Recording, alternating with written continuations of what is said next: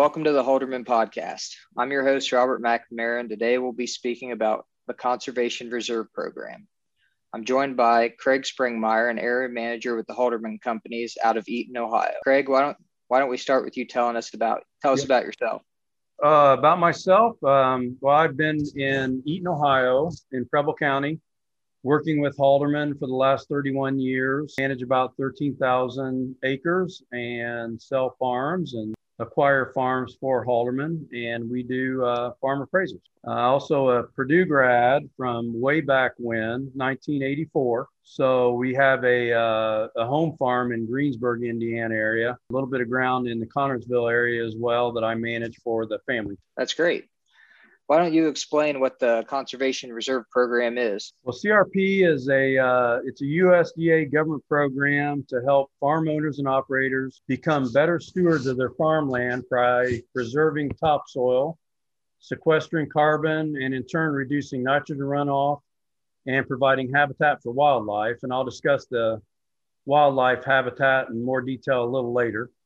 Um, we do want to keep our valuable topsoil in the Midwest and out of the Mississippi River Delta. That's great. When did the USDA program for CRP start? CRP was authorized in the 1985 Farm Bill and was planned to enroll up to 45 million acres. It is a voluntary program, and the government does pay a land rental rate on the acres taken out of row crop production. Great. Other than the rental rate, are there other financial incentives to enrolling acres in CRP? Yes, uh, after impl- implementing the program, to really help appreciate the value of your farmland by showing good stewardship and management. And the program cost to establish, for example, grass for the waterways, grasses and trees on riparian buffer, or wildflowers in the pollinator program are all cost shared by the USDA in some instances up to 100%. So it's a great program. And you're familiar with cash rental rate in the area. Are the CRP rental rates competitive with what would just be a cash rent for crop production? Yeah, very competitive. These rental rates are based the productivity of the soils taken out of production, and the rates can be up to 50% of the average rental rate. Some instances over $300 an acre. And the CRP practice can take uh, tillable ground bordered by woodlands, seasonal streams, or floodplain that can be excellent soils for the USDA rental rate but difficult to farm for area operators, and that can be taken off their land lease. So this will make the remaining farmland more desirable to the operator and increase or at least support the land lease term. Yeah, it sounds like a no-brainer if you're going to get paid to do it. Plus, it's going to help your farm. Yeah, I think so. And there are a lot of these areas that I've had farm tenants come to me and they just said, I can't farm these anymore and but they're ideal for a CRP practice. How long do the CRP contracts last? The length of the contracts can be 10 to 15 years with the opportunity to enroll after the contract expires. And there will be adjustments on the rental rate to keep them competitive. And uh, I've had some expire, I've had some in re enrolled, and just depends on the situation that you're in whether you want to re up on those programs. And uh, again, I'll discuss that a little bit more in the in, coming up here in the next segment. Yeah, why don't you tell us about some of your experiences establishing acres in CRP? Okay, I could I could go on. I've been doing this for for 30 years, so I could go on for a while. But a couple of the ones that really stick out, and one of the more gratifying experience I've had was on a 425 acre farm that was bordered by woodlands, and this is where there's a C, CP33 CRP program commonly referred to as a quail buffer program.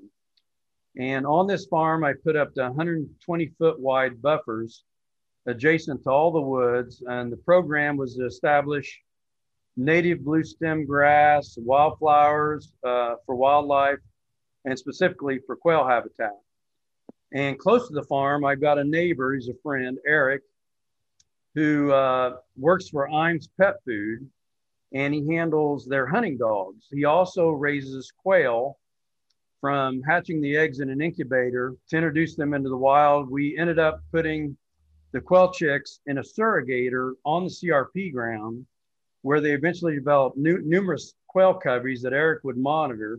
And he'd monitor those, you know, there he may say there's seven or eight quail in here. He had it down to a T.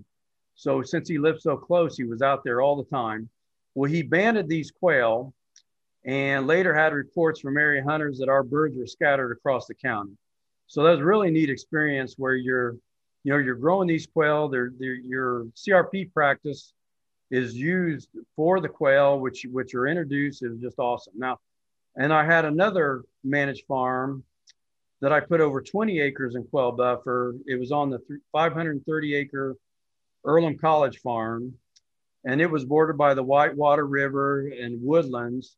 It had four smaller fields that we put the entire fields into quail buffer, but it was an I- ideal location for the Earlham, Earlham Biology Department students to go out and do their field trips, check the quail buffer, check the woods.